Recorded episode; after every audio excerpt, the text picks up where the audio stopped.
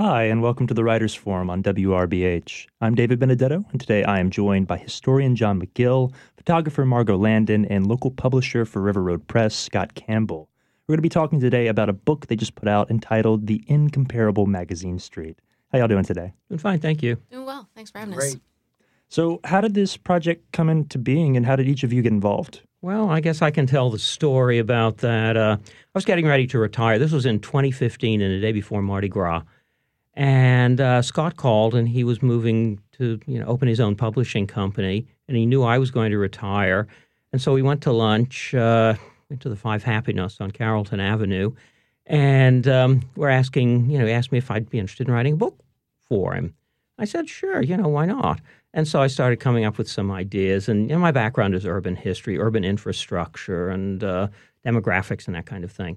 And um, I made some suggestions, none of which hit the mark. and it was like nobody, nobody would read that, nobody would buy that. And then I guess maybe I had a drink or two. Actually, I think I was coming down with a cold, so my brain wasn't And really drinking. and drinking. And um, I said, "What about this? What about something about Magazine Street? What about a history of Magazine Street?" And it clicked. And uh, I've lived off Magazine Street. I've never lived on Magazine Street, but I've lived on either Constance or Camp Street, one block off the street since 1974, up in the um, up in the Joseph Street area where Whole Foods is today. And I've seen the street change so much.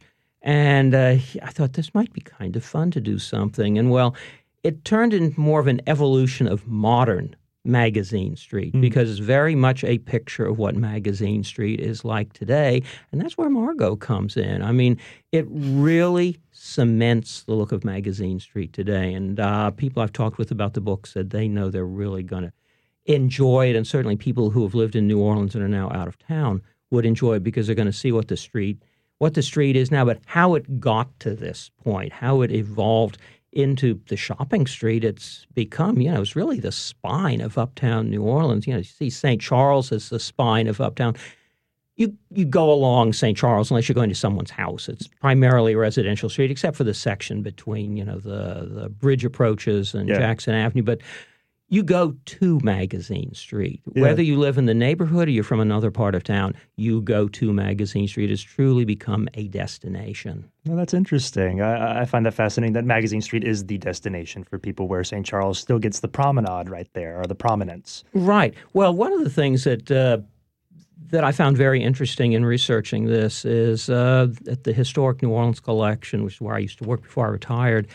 Uh, they have a book called uh, I don't remember the exact title, but it's M Day on Magazine Street, and it was uh, July the 9th, I think, 1948. And the street was repaved with asphalt. Streetcar tracks were ripped up off the street. Uh, new trolley buses or trolley coaches, whatever you want to call them, were were put, put in on the street, and all of this took only six months, which was really kind of interesting. Six miles of street Yeah. completely repaved. Uh, but the Merchants Association on magazine, well, it was actually four separate businessmen's groups joined together and called themselves the, the Magazine Street Businessmen's Association or something. And I thought it was, they wanted to make Magazine Street a real destination shopping street. And it wasn't nearly the shopping street that it is today. There were four uh, shopping districts. Uh, and uh, they thought, well, maybe we should have a big celebration to let people recognize that this is a, a, a shopping area. You know, Canal Street was the main shopping street in New Orleans at the time, followed by Dryades, which is Oretha Castle Haley today. Those were the big uh, shopping areas people went to. But Magazine wanted to get in on some of the action as well. So 200 businessmen on the street got this all together. They put on a big parade. Mayor de Lesseps Morrison proclaimed it M Day. The radio stations covered. There was no TV yet. Uh, that was still a few months away. Uh, but uh, the radio stations covered it, and a lot of people went out for this uh, for the parade, and uh, there were sh- the sales at the stores along the street. So it was really a, a big event. Creating magazine or trying to create magazine into a destination street, and although it, that's you know seventy years ago, Yeah. uh, it really did ultimately turn into a major destination shopping area, not just for you know the city of New Orleans or the metropolitan area, but really very, very regional as well. I could see that, and, and that's something I want to get into a little bit later in the interview, uh, which is fascinating. Um, excuse me. Before that, Margot, uh, I want to hear about your approach to joining this project uh, because without your very lovely photographs in this book, it would not be what it is. Uh, and I wanted to hear about that kind of collaborative effort uh, and how you kind of chose different things to include in the book. Well, I was already somewhat familiar with John's reputation um, and how knowledgeable he was of the city. And, you know, I haven't lived in the city since I was three years old, but, you know, when you're born here, you kind of you're in the club, you know. Yeah.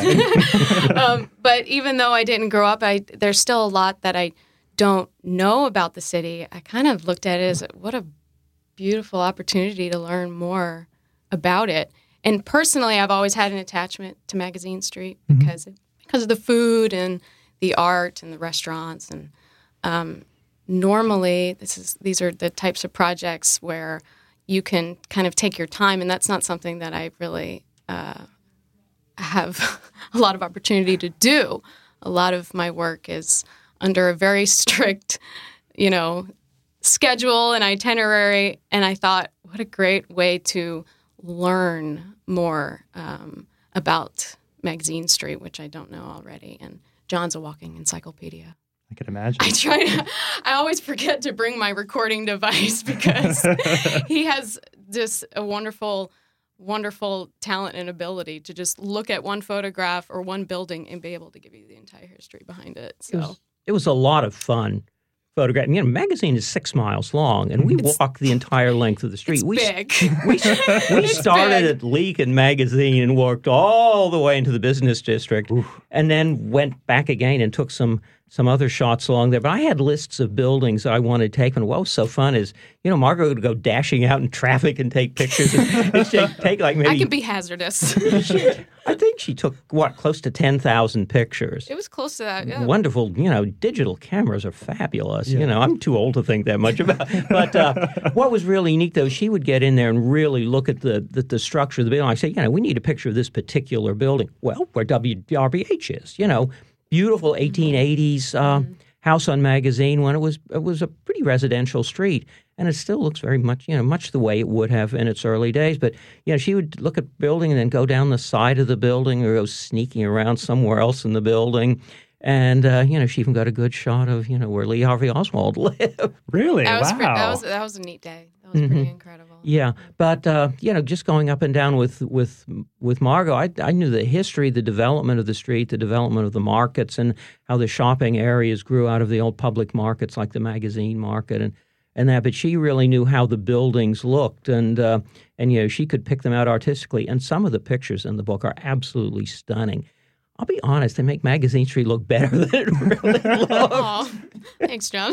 Oh, no, I think that that's great. And as, as you mentioned, WRBH is included in the book, and you Yes, give a more thorough history than we knew about ourselves Oh, here. So excellent, we're glad to have a written record of it now. But you know, just in this particular neighborhood where you know this was an area of 1860s, 1870s houses. A number of them are still left. Many of them are now businesses. Mm-hmm. You know, you go as late as the 19 oh even the 70s. there's still a res- primarily residential, but uh, you know, you go these 40 years down the line, this area has really become very much uh, very much commercial along Magazine. no, that's interesting. And, and how did y'all go about selecting the photos? Because 10,000 is a lot to look through. Um, Yes, well, normally when I call images, it's kind of more of like an intuition of what you keep and what you don't. But because this is this is matching, you know, some of John's vision and some of his words, um, scaling from just comparing one photograph to another composition wise was quite easy. But um, I think for I think for John, as long as it could tell the story and the history of of magazine as a whole, um, I think that it, it was it was quite a process. I mean, it did take months. yeah, it did take months. And I really like these long shots where she would look down like rows of galleries because there are parts of of Magazine Street where you still have these, you know, terrific sort of abstracted Greek revival columns that are still there from the 1850s, or uh, or ironwork, or fences where you have like maybe a whole block of, of cast iron fences, and it looks spectacular. And I really like that because you can cover, you know, a multitude of of buildings with that. You know, in some cases, you know, you just go right in on one building, but in other cases, well, let's just get these twelve buildings in a row. all in one, you know, it's fine. yeah, and it looks good. Yeah, uh, that- that's a very economic, you know, approach Yeah. to it. That, that's great. Mm-hmm. Um, you had mentioned before, and I, I had heard stories specifically from talking with Richard Campanella about Magazine Street not really being planned. It, it kind of happened organically in how that it was presented in a lot of the ways, at least in the early days before they started urban planning in the city. Yeah, basically, well, the urban planning was as the city was growing, and it was growing, you know, pretty dramatically in the early part of the 19th century, as uh, the city was spreading and spread primarily upriver from the French Quarter rather than downriver, up being upriver being uptown. Uh, the plantation owners began dividing their properties. You know, it was the best way to make money, so they subdivided the properties, and frequently they quickly filled in. And as the sub as the uh, surveyors subdivided the property, they just tied the streets in together. And one of the streets being Magazine Street. You know, a few of the streets didn't tie in too well. There are a few really irritating dog legs along, say, uh, Camp Street, which I live about half a block from one of those dog legs. Uh, but Magazine Street tended to sweep just beautifully upriver. And then uh, this was planned up to a point, and it was tied together. But then another piece of planning was that as New Orleans grew, uh, markets were established, publicly owned markets were established throughout the city. And New Orleans had one of the largest numbers of, maybe the largest number of uh, public markets of any city in the United States. Even cities like New York and Chicago might have had only, you know, a handful, five or six public markets. We had about 30 of them. Oh wow. When all was, but four of them were on Magazine Street. One was the Magazine Market, which is at uh, Sophie Wright Place. Uh, the uh, the next one up uh, is the Ninth Street Market at Ninth Street, across from Breaux Mart. And then you go further up, you have the Jefferson Market, which uh, is the St. George's Gym now, uh, block off uh, Napoleon Avenue. And then the final of the four markets was the Ewing Market at the corner of Octavia. And as these markets were established, other businesses would come around, come around and establish themselves because the market was kind of like you know a department store and the shopping mall. It was a it was the anchors, what brought people in, Yeah. and then other businesses would develop. And as you go along Magazine Street, you can see these old business districts. The you know the prime one is between Felicity and about Jackson Avenue. We see these wonderful 1850s buildings. That market was established about 1850 or so, and then the other markets, uh, I, excuse me, the other businesses followed uh, suit in that area, and and these really served um, the neighborhoods. You know, these were you walked there.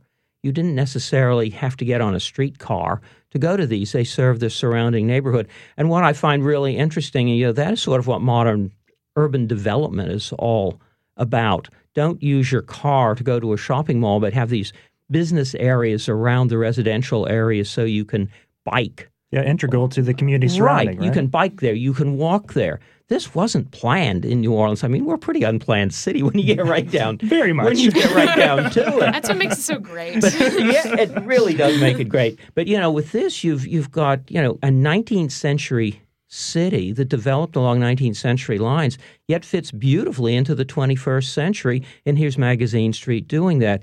The bigger changes that have come along, I'd say the biggest changes since I've lived near the street uh, in the early 1970s, since the early 1970s, is that many of the houses people were living in are now businesses. You will see double houses that now have two businesses, one on either side. Uh, whereas if you go back to the 1940s, 1950s, there were still people living over their businesses. And I heard many stories from people who said, you know, my granddad started this business and uh, he lived over the business. We were all raised in the house. And then as time went on, people began moving more out into residential areas, moving away from the businesses. Of course, that brought a decline into Magazine Street. And then by the 70s, when the antique shops started opening, then you began seeing the revival the, a little bit. The revival of the street, but it also sort of gave a very exotic air to the street because you not only had a mixture of antique stores, but you also had hardware stores, shoe repair shops, mama papa grocery stores. They were still very much around in the 1970s. Today, you see more and more of an upscale development, of course, having uh, gone on along Magazine Street, Yeah. and much, much more commercial. I could see that, and I know you're not in the business of speculative history or speculative futures, Mhm. uh, but I'm interested in since magazine ar- arose from this and has been able to recreate itself Mhm. so often. What do you see for the future of the street, uh, especially with other places in the city like Freret and other kind of like sectors arising like that? Do you think it can compete and stay what it is? Well, I think it can compete because it's become such a destination. Of course, there's always the big concern of, of rents. If they go too high, people are not going to be able to go. And, I, I, remember reading an article, this was just a matter of a couple of months ago, about it was at Bleecker Street in Greenwich Village in New York. Mm-hmm. It was an article in the Times about how it had become a very, very, very popular shopping street for a couple of decades. But now many of the stores are closing up because people can't afford to live the, to live there. They can't afford the rents. But I notice on Magazine Street, if a business does close, generally there's something in there right afterwards. Yeah. And you know, I'm I'm hoping this is not the height of Magazine Street we're seeing now, and maybe we'll see it, it become more residential as time goes on too. Nothing says that residences you, you don't know what's going to happen with any sort of commercial business because yeah. so much of it is based on I don't want to use well say the word fashion not meaning fashion design but wherever it's fashionable for people to go shopping you know we've seen the rise and the fall of the shopping mall mm-hmm. Just over the past 20 years or so I mean basically New Orleans has one gigantic shopping mall now and you know uh, was it Veterans Boulevard and Magazine Street actually is something very counter to that. It's still an area where you can walk along the street. You can still go window shopping yeah. on Magazine Street. Now, and I, th- I think that's what a lot of urban developers would like to see people walking down and going window shopping and that kind of thing. So, Magazine really fits in very well there. One doesn't know how people are going to shop in the next 20 years. I mean, we might be one gigantic Amazon warehouse by the time that rolls around. You don't know. You can't guess it. You can't guess. You know, I don't think in 1920 people would have thought that Canal Street would not be the prime shopping street in New Orleans, other yeah. than Canal Place and a few little stores scattered around. But I don't think anyone at that time would have thought that it would not be the you know, the upscale prime shopping district of New Orleans. But in Orleans Parish, I would say Magazine Street has certainly taken over over that role, and it's something that evolved. Again, that's not something that anyone truly planned and said, "Oh, we're going to go and we're going to really, you know, upgrade this street."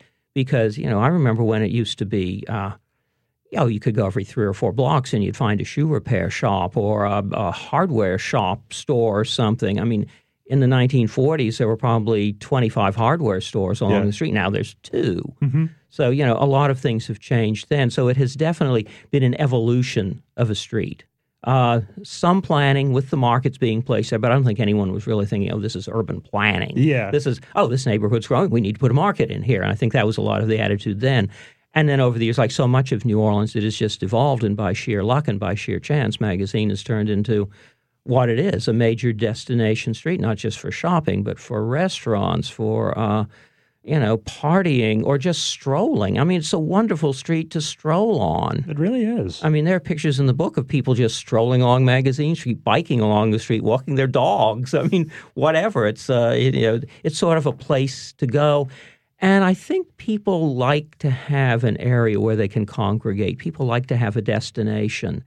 And uh, you know, as I said earlier, you know, St. Charles Avenue is something very rarely is it a destination, but Magazine Street is a destination, and say, oh, let's go to Magazine Street and do something. No, definitely, and you mm-hmm. know, being on Magazine Street here at the station, we are very lucky to be able to just glance at it every day. I know, and uh, you know, when when I was you know just walking along the street with uh, Margot and Scott, which was I've got to say again was tons of fun. It was just, I never recognized that before. You know, you just don't see a lot of this street from, you know, a bus or a car or something because you're, you know, busy jockeying around with traffic or looking for a parking place yeah. or, or something. But uh, there are some areas along the street that are just absolutely exquisite. You know, the residential area, primarily residential between uh, Jackson and Washington Avenue is one of those. It's like a, you know, it's like a mini garden district. Well, it is right on the border of the the garden district, but you've got the trees, you've got some fine architecture in there. You get further into the into the business area, you also find uh, that as well. Some very you know a scattering of very early townhouses. Yeah, no, I think that's fantastic, mm-hmm. and I think uh, to kind of kind of pivot a little bit, I do want to hear a little bit about more about the book and what you're going to be doing to promote it uh, as well. I know that tonight you'll be at Octavia Books. This is October 19th. This is October 19th. Be at Octavia Books. It will have launched on uh, October the 17th at All the right. Historic New Orleans Collection. And uh, looking forward to that. And then uh, I guess Scott probably is more familiar with uh, what's coming up there. I, ju- I just follow him on this. Well, we do have um, we do have a signing over at Gulf Coast Bank and Trust on Magazine Street itself, and that is going to be on December second, celebrating Merriment on Magazine. That's fun. That's fun. Well, that's great. That's great. And Scott, while I while I got you, I'd love to hear a little bit more about uh, what you've got coming up at, at at the press. What book releases for the fall, and anything coming up in 2018. Sure, definitely. We have um, we have a number of books coming out this fall. We have, aside from Magazine Street, of course, uh, we have The Tree in the Sea, which is by Blaine and Holly Kern. Blaine Kern Sr., the Mr. Mardi Gras, and his wife. They wrote a book. She wrote it. He illustrated it. That's going to be coming out in the fall. Very, very excited about that. It's big. It's oversized. It's colorful. And then we have uh, Cajun ABC, which is um, an ABC book, and it's about Cajun culture, music, food, history, celebrities. It's everything Cajun. It's going to be a wonderful book, and you know we've everyone's very very excited about it. We also have Good Night to the Parish, which is by Cornell Landry, and he's done a number of books himself, and he's teaming up with River Road Press this year. And Good Night to the Parish is Good Night to St. Bernard Parish Ah, and written in the vernacular of the parish. so uh, a lot of this and that and those and them and all of that. So all that. I'm, I'm, yeah. trying, I'm trying to keep my New Orleans accent All down. Well, well, but anyway, so that is very, very exciting. Um, Cornell read the book to a school in Chalmette to 600 kids, and the response was overwhelming. They loved it. It was it was very well received. So we're very excited about that. He worked with the Chalmatian Nation on Facebook and, and friends to you know make sure that it was the book that they wanted. So they're very excited about that. So that'll be great. We also have Three Little Shrimp by Stephen Spires, and it's he is a science teacher over in Slidell, and um, wonderful, cute little book. It talks about the life cycle of, of shrimp, and it has shrimp facts, and it follows these shrimp um, through through their trials and tribulations of dealing with predators, from fishermen to turtles to egrets. Anyway, super cute book. We also have The Unhuggables, which right, correct. Silent. Correct reaction. Explain. so it's a story of um of a little boy who doesn't who's not feeling in a great mood and his mother wants to hug him and he refuses to be hugged and every time she tries to hug him he morphs into another animal whether in his imagination or not. You know that's up for the that's up to the reader and the, and the kids to decide. Yeah. but you know he becomes an armadillo and she can't grab him and then he becomes an alligator and he's going to bite her. And eventually he becomes a snake. And he says if you try to hug me i'm going to squeeze you so hard. She said well show me how you're going to do that. And then of course there we start with the hugging. So you know right mom outsmarted him in the end so yeah super cute little book right. and then we have um, The Majorettes Are Back in Town. And that is uh, a book by Leslie Ann Tarabella. She is a syndicated Alabama columnist. So she this is a number of her articles and her articles about family, raising kids, husband, church, cooking. You know, this is a real down home southern kind of garden and gun kind of a, a A book. book. Yeah, so that's going to be super cute, and that's going to be coming out as well. So yeah, we have uh, seven books this season. Very exciting, and probably a dozen more already under contract for next year. Well, that's exciting, Scott. Yeah, that's awesome. I'm and we're hear that. talking, you know, John and I and Margot are um, talking about our next Project? collaboration, right? Oh, Ready. fantastic. Yeah, I'm, I'm ready. Yeah. Uh, could you uh, give us a little hint of what that's going to be? Anything information? Well, we don't know. We're just uh, we're kicking ideas around Yeah. at this point, and uh, you will be the first to know that. All right, great. I'm, I'm excited. I'm excited. There's one in particular, but I won't say what it is. Okay, that's okay. Don't don't want to curse it or anything. Yeah. Let's You'll no, still no, no, no. write. I'll still shoot. That'll all be the same. Well, before we go, I want to hear a little bit about about um, your individual projects. So, Margot, Uh, how did you become a photographer, and, and what's kind of your focus outside of this book right here? I, uh, I w- well, I went to the Savannah College of Art and Design. Um, I had a concentration in film, but I think storytelling was probably my drive for that. And when I graduated photography, was really something that kind of fell into my lap. I did this wedding, and I absolutely fell in love with it. Um, probably because of human connection and people. That's that's kind of the, the main reason. Um, outside of that, my my first, I guess, intern job was working for Kit Wohl, who you know, as you as you know, is a New Orleans local, and and um, she has wonderful cookbooks. She taught me about how to dress food and just the culture of New Orleans, and that's what really made me. That was kind of my driving force to say, okay, I really want to do. I really want to do photography. Fantastic. You know, um, outside of this project, um, I'm collaborating with uh, Ashton Shaw, who is a she's a painter. She does a lot of abstract landscapes, stunning. She actually has a studio on Magazine Street, so keeping it close to home. Yes. Uh, we're working on a couple projects right now. Can't reveal anything just yet, but we do hope to have some kind of art show um, that that kind of combines painting as well as uh, photography. So it's very exciting. I don't know when it'll happen, but probably in the beginning of the year, I would expect. And in between, I'm I I travel a lot for destination weddings. I've been very fortunate to travel all over the world for it. So I pretty much just kind of have my suitcase packed at all times and and make sure that I have a backup forms of ID Yes. just in case I lose it. Um, but this has been my highlight of, of the year.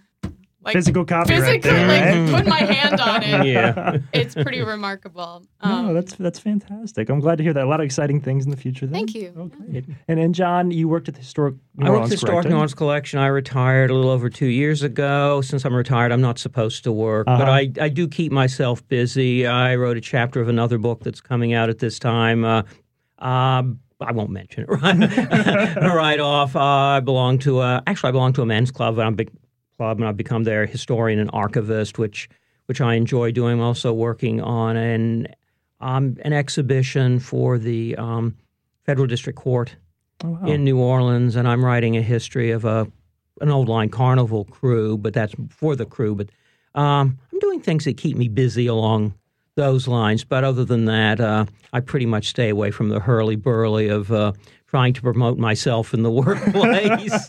Why, John? Why? what I like about being retired is if I don't want to work one day, I don't have that is to. nice. It's very true. That's a Yeah. luxury. No, I think that that's great. Well, well guys, this has been a pleasure. Uh, before we go, I, I'd love to hear uh, what each of you are reading right now. Uh, actually, I read several books at a time. I'm reading a book I bought at secondhand at Beckham's. It's called San Francisco, 1846 to 1856, which is fascinating. Uh, actually, reading a rather fascinating book called Queer London, uh, which is a history of gay London from the uh, from 1918 to 1957. so I sort of have a wide array of books, and it's like, okay, what do I feel like reading? Yeah. right now. And you know, years ago, Susan Larson interviewed me for a, for her newspaper columns, "What People Are Reading Now," and I told her I always have a bus book and a and a home book, Yeah. but I usually have more going going on. Oh, I'm also reading. I, I really just started. It's called Drunks. It's a history of um, alcoholism in the United States. Hey. So you know, a wide range. Very of- much so. of No, book. I think that that's great. Can I borrow that? Sure. Great. Uh, you know, I'm a visual person, so I'm always uh, I'm, I'm you'll probably catch me looking at photography and painting Yeah. more than reading. But I do always keep a book of a uh, copy of Pride and Prejudice with me. That's, that's good. It's a classic right there. Yeah. You can't argue with You it. You can't no, and I've I've read it I don't know how many times, but over and over again. It's a classic. That's great. And Scott, what about you? hundreds of manuscripts that uh, that come in daily. So, no, I'm reading a, a book um, about Jack Hinson, and he was um, a Civil War sniper. So that's it's a manuscript that I have. Oh, interesting. Yeah, it is. It's a story that's you know not not really not much known about him, but it's interesting in, in a lot of other manuscripts as well. All right. Well, fantastic. Well, thank you all so much for coming on. This was a pleasure. Uh, Thank the, the book is beautiful. I'm excited to dig in a little bit more into it myself. So. Thank you so much. Thank for you. us. Thanks very much. Yep, yeah. Thank you. That was historian and author John Magill, photographer Margot Landon, and publisher Scott Campbell, here talking about the new book, The Incomparable Magazine Street, which is out now. And that's our show. You've been listening to the Writers Forum on WRBH 88.3 FM here in New Orleans. You can catch our show every Thursday at 3 p.m. as well as Sundays at 8:30 a.m. The Writers Forum, as well as WRBH's other interview programs, can be found on our SoundCloud page at soundcloud.com slash WRBH Reading Radio. I'm David Benedetto. Until next time.